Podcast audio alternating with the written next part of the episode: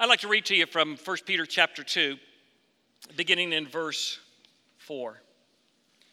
And coming to him as to a living stone, which has been rejected by men, but is choice and precious in the sight of God.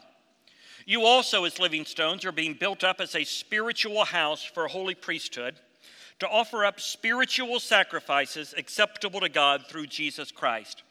For this is contained in Scripture Behold, I lay in Zion a choice stone a precious cornerstone. And he who believes in him will not be disappointed. This precious value, then, is for you who believe, but for those who disbelieve. The stone which the builders rejected, this became the very cornerstone, and a stone of stumbling, and a rock of offense. For they stumble because they are disobedient to the word, and to this doom they were also appointed. But you are a chosen race, a royal priesthood, a holy nation, a people for God's own possession, so that you may proclaim the excellencies of Him who has called you out of darkness into His marvelous light. For you once were not a people, but now you are the people of God. You had not received mercy, but now you have received mercy. Chuck Colson, in his book entitled The Body tells a story that took place in the 90s, but I think it's every bit as relevant in our own day. Chuck Colson was the right hand uh, man to Richard Nixon during the Watergate uh, trials. He was sentenced to prison.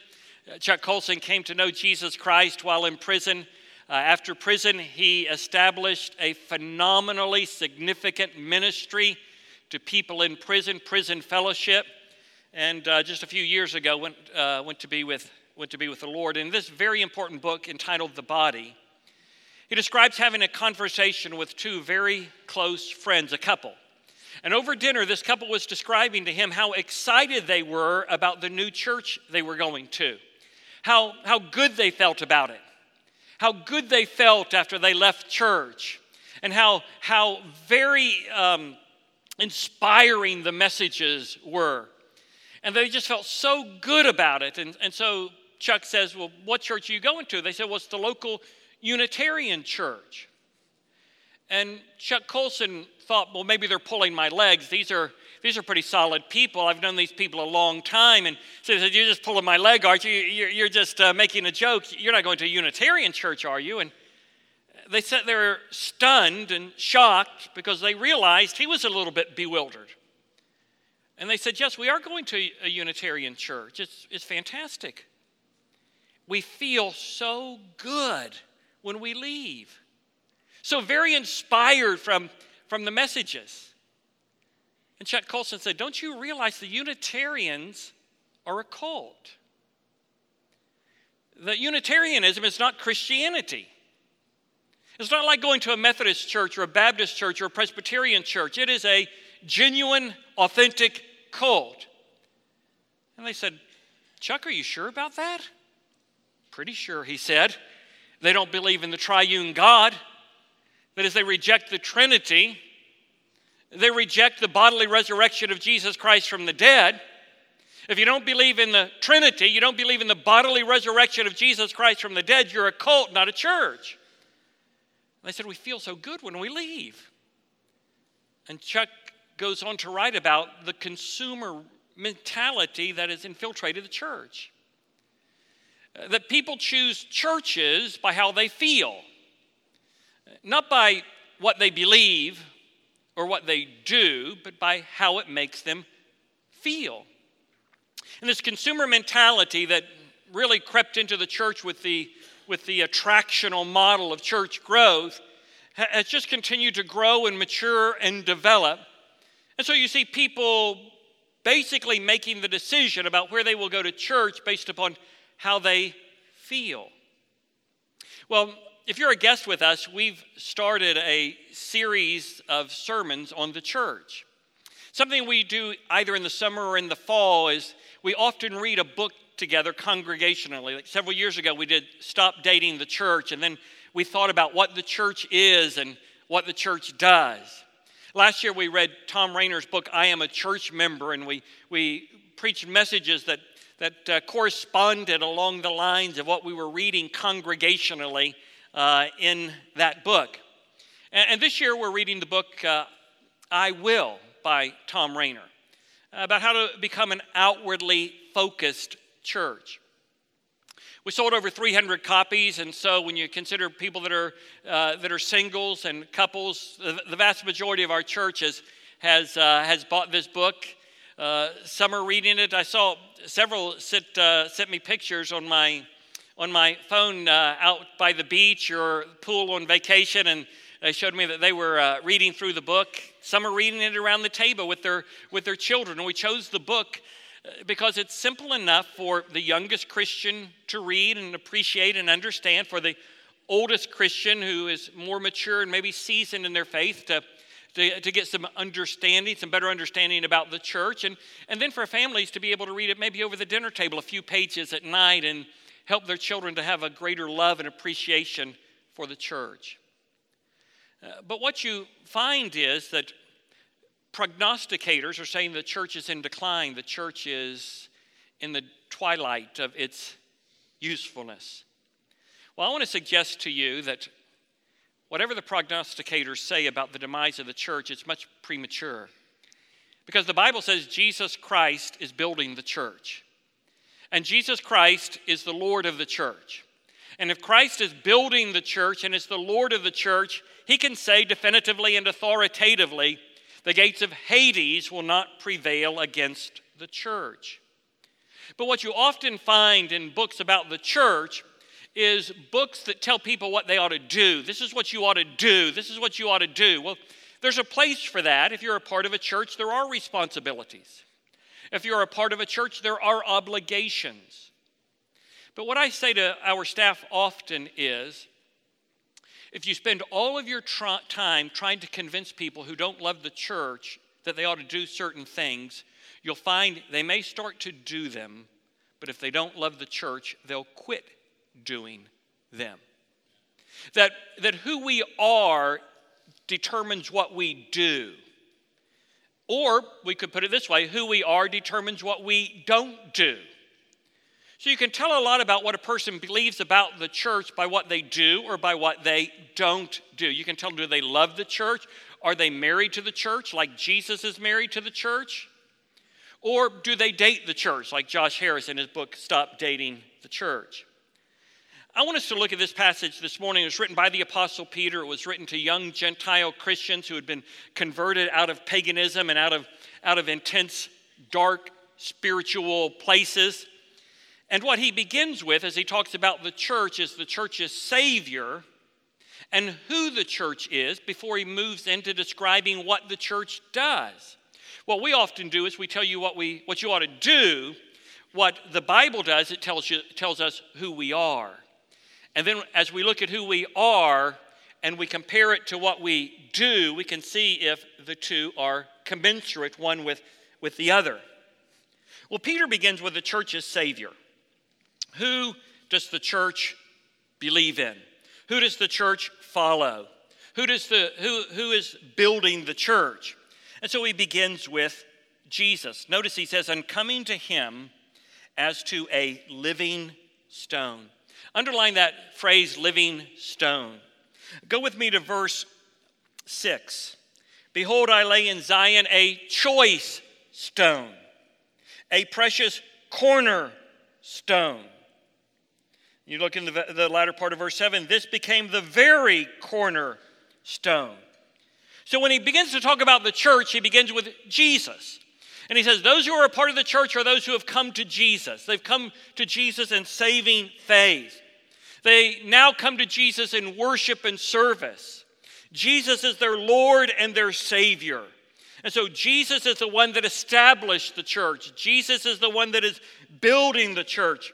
Jesus is the central figure of the church. And so he says, Jesus is a living stone, a choice stone, a precious stone, a cornerstone.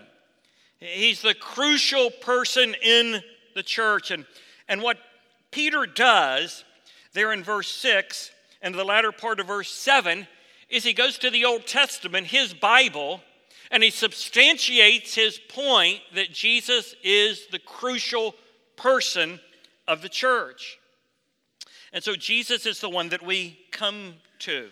In fact, Jesus is not only the crucial person of the church, he is the crucial person of eternity. That is, he says there's only two places that a person will ultimately go one to judgment, one to eternal life, one to heaven, one to hell. And heaven and hell are determined by one's attitude to Jesus. A person's thoughts about Jesus ultimately determines whether they will go to heaven or hell, whether they're saved or lost, whether they will experience eternity with God or eternity apart from God. And those who believe in Jesus are those who come to Jesus. And he says, those people will never be disappointed. They will never be disappointed. They may be disappointed in their pastor because I will let you down. And, well, in fact, you've probably let me down. Uh, I'll forgive you if you forgive me, so we'll just we'll let it go at that. And so, if you're in church very long, the people in the church are going to let you down because we're all sinners. We're all being conformed in the image of Jesus. We're all on the pathway of, of sanctification that is slowly becoming more and more like Jesus. So people don't do what we hope they will do. They don't sometimes say what we hope they will say, and sometimes they overlook us or they, uh, they don't treat us nicely. People will let us down, and we'll be disappointed. Uh, but those who believe in him, he says, will never be disappointed. But those who reject him, those who reject him, he's not a choice stone or a living stone or a precious stone or the cornerstone. He is a crushing stone. Notice in verse 8 a stone of stumbling and a rock of offense. For they stumble because they are disobedient to the word and to this doom they were also appointed. But you, that's not who you are, that's not who I am, but that's who they are. They will experience judgment because of what they believed about Jesus.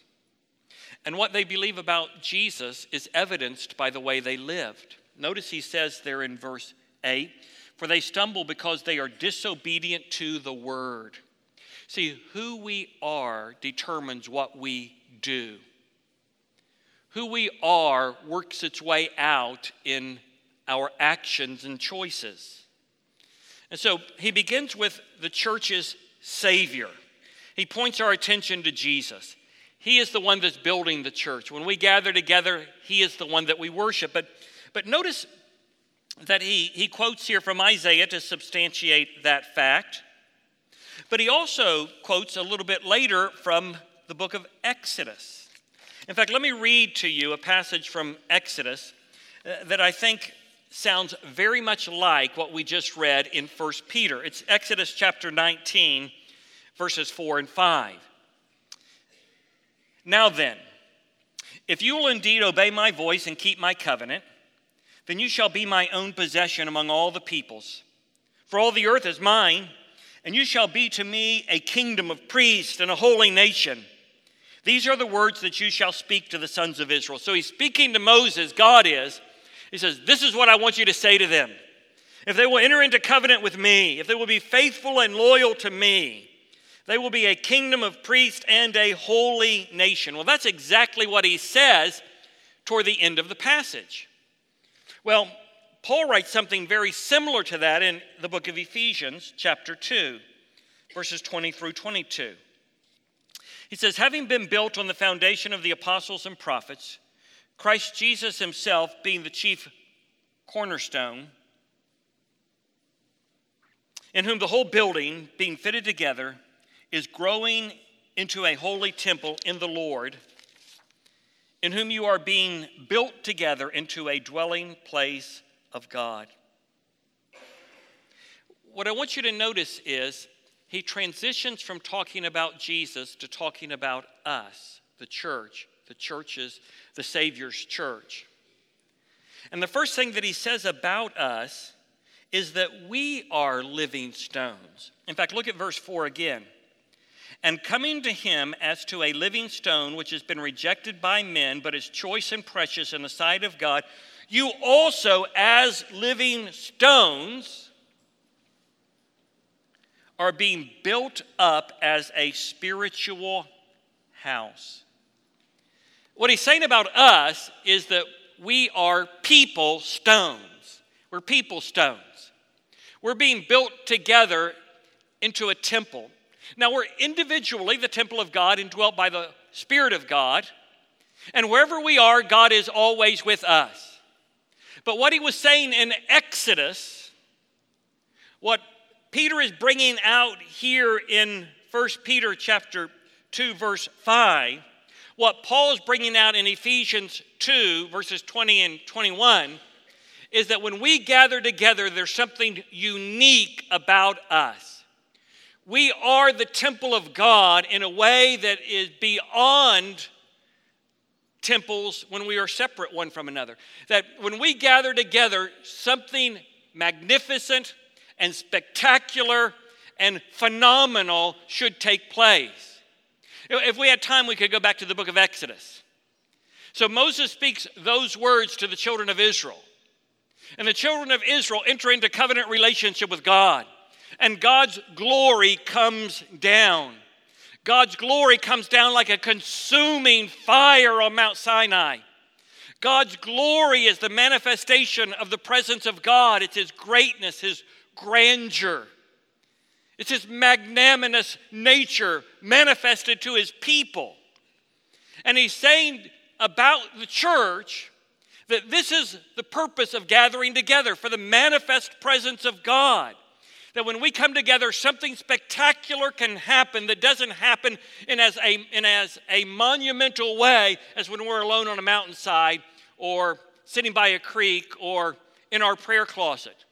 That when the people of God come together and they worship the Son of God and their hearts are crying out for the presence of God, the glory of God comes down in a way that He doesn't come down in the prayer closet of an individual person. We are the church of the Lord Jesus Christ. We're bricks and mortar and stones that are being built together. And what we're longing for every time we gather together is for God's presence to come down. Now, we know that God is omnipresent. That means God is everywhere present to the same degree simultaneously. So he's just as much here as he is out there. But what we want is the manifest presence of God. What we want is for God to come down like he did on Mount Sinai. What we want is for God to come down like he did on the Mount of Transfiguration. What we want is like when the disciples were praying in the upper room and they had already been persecuted and threatened that they shouldn't speak in the name of Jesus. And, and Luke says the, the place where they were praying was, was shaken. We want to be shaken. We want to see the manifest presence of the glory of God. That's what the church of Jesus Christ is. It is his church where the Spirit manifests his presence. But then, excuse me, he changes his metaphors slightly. He goes from saying that we're people stones to saying that we're priests inside the temple uh, serving the Savior. Look with me in the latter, the beginning of, of verse 5. You also are living stones and being built up as a spiritual house for a holy priesthood to offer up spiritual sacrifices acceptable to God through Jesus Christ. Turn over with me to verse 9, where he says, after the quotation from Hosea, he says, So that you may proclaim the excellencies of him who has called you out of darkness into his marvelous light. So we're priests. In the Old Testament, the priest was an intermediary. The priest would speak to God for the people, and the people would speak to the priest, and then the priest would speak to God. So the priest would listen to God, and then he would speak to the people, and the people would speak to the priest, and the priest would speak to God. In the temple, it was the priest that would offer the sacrifices. It was the priest that would, that would uh, place the animal on the altar. It's the priest that would drain the blood. It's the priest that would, that would uh, do the, the primary engagement of worship in the temple.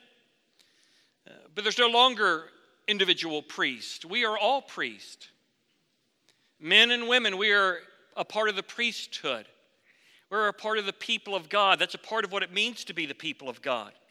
And as priests who minister in the temple, he says that we are to we are to offer up spiritual sacrifices acceptable to God. Sometimes it's difficult to know well, what are these sacrifices? Is it preaching and leading in worship and, uh, and praying the prayer for the offering? What are the spiritual sacrifices that, that we're to offer up to God? This is a part of what it means to be the church. It means that we are living stones, that we are priests in the temple of God and the, the church of the Lord Jesus Christ. And, and fortunately, the Bible doesn't leave us to guess at what these spiritual sacrifices are. It gives us several examples so that we're not left wondering as to the kinds of things that are pleasing and acceptable to God. For example, in Ephesians 5 and verse 2, the Apostle Paul wrote, And walk in love, just as Christ also loved you and gave himself up for us, an offering and a sacrifice to God as a fragrant aroma. So he says, I want you to be a loving person. I want you to walk in love, and the way that I want you to love is the way that Jesus has loved you. And so, how did Jesus love us? He loved us by dying for us, He gave Himself up for us. And while hell thought it was winning the battle as Jesus was dying on the cross, there was a fragrant aroma ascending to heaven that brought great pleasure to the scent in the nostrils of God. Jesus was purchasing for God a people for his own possession. And he says, just like Jesus laid his life down for you, that's the way I want you to lay your life down for others, and that's an acceptable sacrifice. It's a voluntary act of self devotion and self dedication. Hey, Pastor, what, what might it look like? Well, it might look like someone in your in your BFG sending out a mass email and saying, you know, I need a ride to church tomorrow. My car's not working, and and uh, I have no way to get there. And and you're thinking, you know, I've I've already got a busy I've already got a busy schedule. That means I'm going to have to I'm going to have to to run them home. It means, well, rather than thinking of the reasons why not, we begin to think of the reasons why we can. Well, I can rearrange my schedule. I'll just have to leave a little bit earlier. I'll have to get home just a, just a tad bit later. And, and we think, well, that's no big deal. And maybe even the person that you pick up, they think, well, it's no big deal. But when you respond to that email, either consciously or unconsciously, you're saying, I'm doing this because I love Jesus. And this brother or sister is a part of the body of Christ. They're a, they're a people stone. And I think I can take the time to do that. Now, we think, well, preaching is more important than that. Not in God's eyes. Leading worship more important than that. Not in God's eyes. Securing the building, we got uh, as we've got security. Maybe that's more important. Not in God's eyes. God accepts every act of sacrificial service as a fragrant aroma and offering. You may think, well, I'm so much older now. I just I can't work in the preschool anymore. And you know, it's, it's, it's just enough for me to get here and, and to get home. But you know what you can do? You can, you can be the friendliest of people. In fact, we've got some of the most friendly people in the world in our church. And it may be that you can't serve in the preschool because of your, because of your health, your age. And you think, all the things I used to love to do in the church, they're now diminishing. And you have a sense of, you have a sense of, of a void in your life because you think that the best days for you giving glory to God by what you did are now past you. Not at all, they just change. Because while they might not be as obvious or observable, sitting by a, a guest or a visitor, speaking in a good word to someone that maybe is struggling. Those things are acts of sacrificial service and a part of what it means to be a priest among the people of God. Uh, Philippians chapter 4, Paul writes, Not that I seek the gift itself, but I seek for the profit which increases to your account. But I have received everything in full and have an abundance. I am amply supplied, having received from Epaphroditus what you sent a fragrant aroma, an acceptable sacrifice, well pleasing to God. When you put money in the offering plate this morning, or maybe last week when you got paid and you uh, went to uh, direct deposit or however, however online giving and, and you gave some money to the church, if it is a sacrifice to you, it doesn't matter how much it is if it was a sacrifice. What might be a sacrifice to me might not be a sacrifice to you. What is a sacrifice to you might not be a sacrifice to me. That's why God's calculator isn't like our calculators. Because God doesn't measure things by the amount, He measures them by the sacrifice. And so when the offering plate is passed, God's, God's getting a whiff.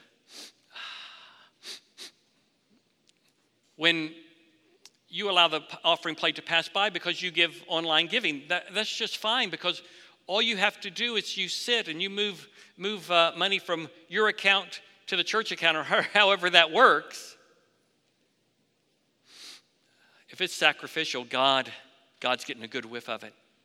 And you can turn it into an act of worship if you'll just stop for just a moment. Just a moment and say, Father in heaven, I love you, and I want you to know that I'm giving this money because I love you. And you make the transaction. Or maybe it's, it's direct, depo- uh, direct deposit out of, out of your account. There's all kinds of ways people give. About 35 to 40% of our monies uh, come in that way now. And so you get ready, you look at your statement, you're going through your, your, uh, your account, and you look at the church. And just stop. And take what can become a perfunctory kind of activity and just say, Lord, that's because I love you. I didn't even think about it when it came out, but as I look on it now, it's because I, I love you. And you are offering a sacrifice to God. And I tell you, most of you are doing are doing well. Many of you are doing well. Just the other day, I, I put up on, someone sent it to me and they put it on the on the church Facebook site that I, I can't tell from the, from the document itself. We're either the top giving church to the North American Mission Board for the Annie Armstrong Easter offering or one of the top. Since it's obscure, I'm just going to say we're the top. And then, and then the Lord can correct me one day, or the North American Mission Board can say, Hey, I heard on your website that you're saying you're the top, you're actually third. Then uh, make it more specific for me. But until then, uh, that is a picture of sacrifice. People sometimes say, Why can't we have another campus?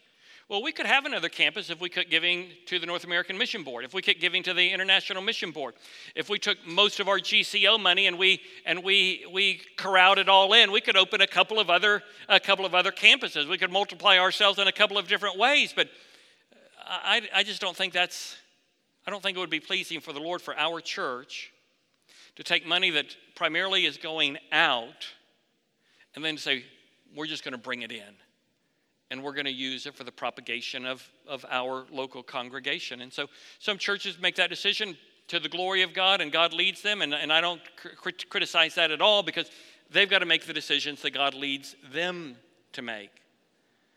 Uh, but for us, I want us to keep doing what we're doing, and it's a part of sacrificial giving.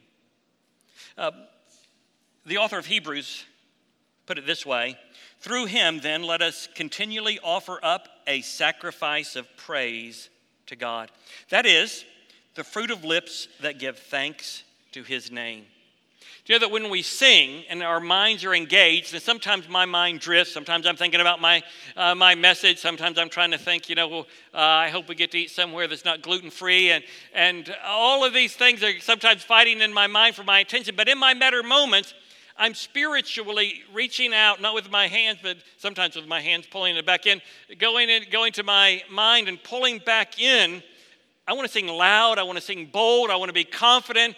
And with every song we sing, there's like there's a fragrance going to heaven. And so that's why I, am so grateful that you sing loud, that you sing bold, that you sing confidently. That regardless of the song, what matters most is if it's theologically accurate, if it's saturated in gospel truth. I'm willing to sing it. And so, heartfelt worship. Or Paul put it this way Therefore, I urge you, brethren, by the mercies of God, to present your bodies a living and holy sacrifice acceptable to God, which is your spiritual service of worship. In Romans chapter 12.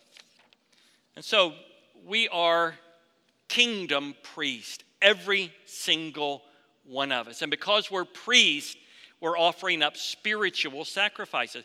But he also says this we are a people belonging to God. We're a people belonging to God. In verses 6 through 9, he focuses on this idea that we belong to God. He says, We are a chosen race, we are a holy nation, we are a people for God's own possession. To say we're a chosen race is to say God chose us. Is, of all the people in the ancient world, God chose Abraham. Out of all the nations in the ancient world, God chose Israel.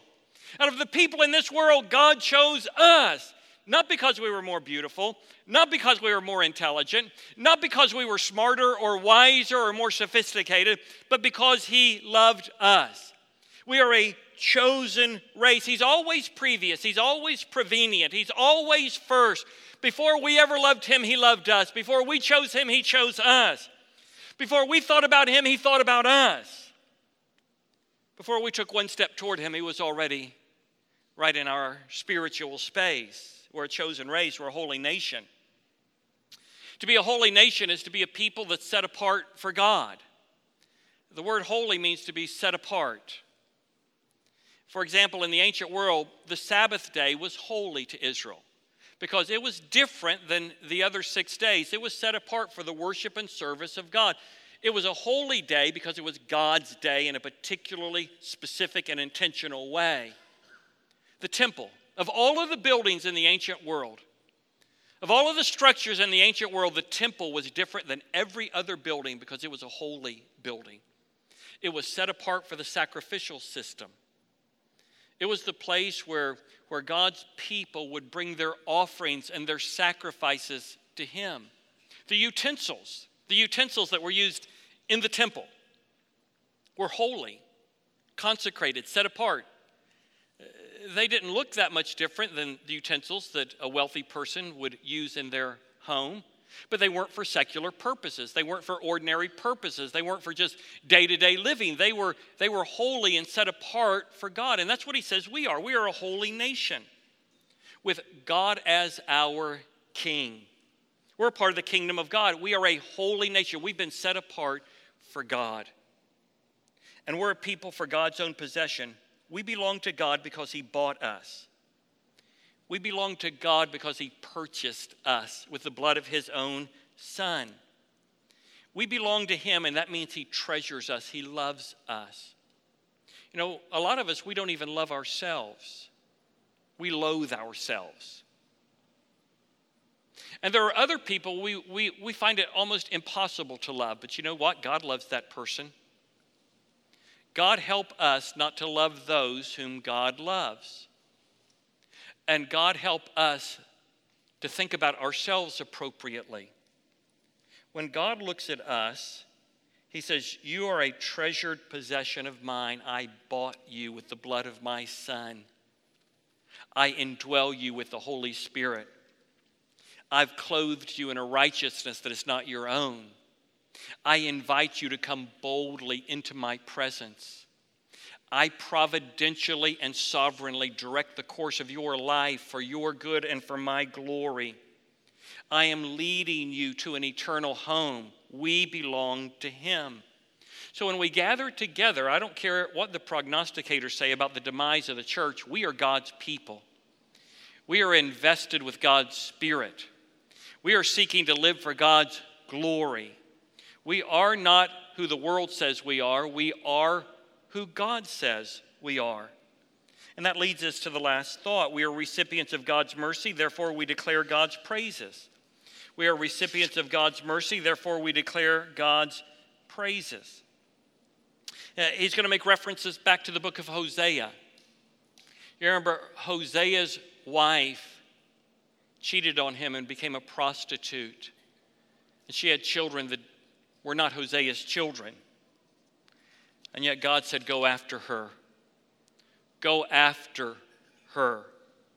And so he says in verse in verse 9, you're a chosen race, a royal priesthood, a holy nation, a people for God's own possession, so that you may declare the excellencies of him who called you out of darkness into his marvelous light. For you were once not a people, but now you are the people of God. You had not received mercy, but now you have received mercy. We declare the excellencies of God when we're together. We're, when we sing, we're singing to one another. We're encouraging one another to sing louder and more boldly and more confidently. But then when we leave this building, we don't stop declaring the praises of God. We continue to declare His praises to those who are in need of Him, to those who are enslaved to the prince of the power of the air, to those who live in moral and spiritual darkness. We declare to them God's praise. One of the most encouraging Facebook posts that I've read over the last several weeks was one, of our members, a very sweet lady. She posted, uh, For 33 years, I've never invited anybody to church overtly, directly, intentionally. She said the other day through a conversation, a series of situations, and she put this on, this on Facebook, so it can be encouraging to you as well. She said, I invited my first person to church. Do you know what? That's what it means to declare the praises of Him who called us out of darkness into His marvelous light. You know, some people maybe are 33 years of age and have never invited anybody to church. Some people are 65 years of age. Or if they've invited somebody to church, it's been maybe decades ago. As we move toward I Love My Church Sunday, the impetus behind that is for us to reach lost people with the gospel. And so we, we are recipients of God's mercy, and therefore we should declare the praises of Him who called us out of darkness. Uh, let me conclude today with a, with a quote from Paul Tripp, something that Paul Tripp wrote about the church several years ago. Paul Tripp writes Your life is bigger than a good job, an understanding spouse, and non delinquent kids. It's bigger than beautiful gardens, nice vacations, and fashionable clothes. In reality, you are a part of something immense, something that began before you were born and will continue after you die. God is rescuing fallen humanity, transporting them into his kingdom, and progressively shaping them into his likeness.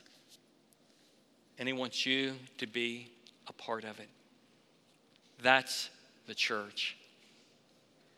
That's something to live for. That's something to be committed to. That's something to relish in. It's something to get off the sidelines. I, t- I tell, as I said earlier, I tell the, my staff, you can coerce people who live on the fringes their entire life to come in for a brief period of time, but the energy that you exert is going to be wasted because they're going to go right back to the fringes. If they're, if they're living on the fringes, it reflects who they are. But if you pour your life into those who are committed to the church, those who love the church, those who serve the church, those people will go out and you will build an army of Christ like followers that can make a kingdom impact in this community. Know, you may be here today and what you've just come to grips with again and been reminded of is how substantial the church is and how substantial it should be in your life, how important it should be in your life. And as you sing in just a moment, we're going to have time of commitment. as you're singing, just reaffirm that commitment. Just say, God, thank you. In your heart, just say, God, thank you that I'm a part of the church, blood bought member of the church of the Lord Jesus Christ. And let who I am work its way out in what I do. Uh, for others of you, it might just be that, you know, maybe you've forgotten what it means to be a priest. And the treadmill of life has just caused you to forget hey, it's not preaching sermons and leading in worship and doing those things, it's voluntary acts of self sacrifice. It's giving sacrificially. It's coming to church and singing loudly and boldly and confidently because I'm a priest. And maybe you'll just say, Father, I just, I just needed to be reminded of that. Thank you. Maybe you've decided, hey, uh, the preaching's not much, but I like the singing and the people, and I've decided to make this my church home. We'd invite you to come forward so that we could walk you through the membership process. We got a, a great group of folks in First Step this morning, and so we'd love to have you uh, explore the possibility of joining us. Or maybe you don't even know Jesus. You could be here today and you're just visiting, thinking, and exploring. And maybe you're not ready to talk to someone face to face, but let me, let me say this to you. If you genuinely and honestly explore the message of the gospel and who Jesus really is, I'm thoroughly convinced that you will end up being saved. Have, we have absolutely nothing to fear about people genuinely and authentically questioning the claims of Christianity and Jesus Christ. Or maybe you've been doing that and you just think today, I'd like to, I'd like to go ahead and talk to someone about how to, how to go from darkness to light. Uh, if you come forward, obviously, we're not saying you're a Christian by walking the aisle. Nobody's ever been saved by walking an aisle, but just by coming down, it allows one of our staff members to introduce you to someone that, that can talk with you about where you are in your relationship with Christ. I'm going to ask if you'll stand, and I'm going to lead us in a, in a brief word of prayer. Let's We'll all join together in song in just a moment. Let's pray together. Father in heaven, thank you. Thank you so very, very much that the Apostle Peter, writing under the inspiration of the Holy Spirit, helps us to understand more clearly and definitively from your perspective what the church is, who the church is. And so, in these final moments, we pray in Jesus' name that you would work it in our lives for our good and your glory. In Jesus' name we pray. Amen.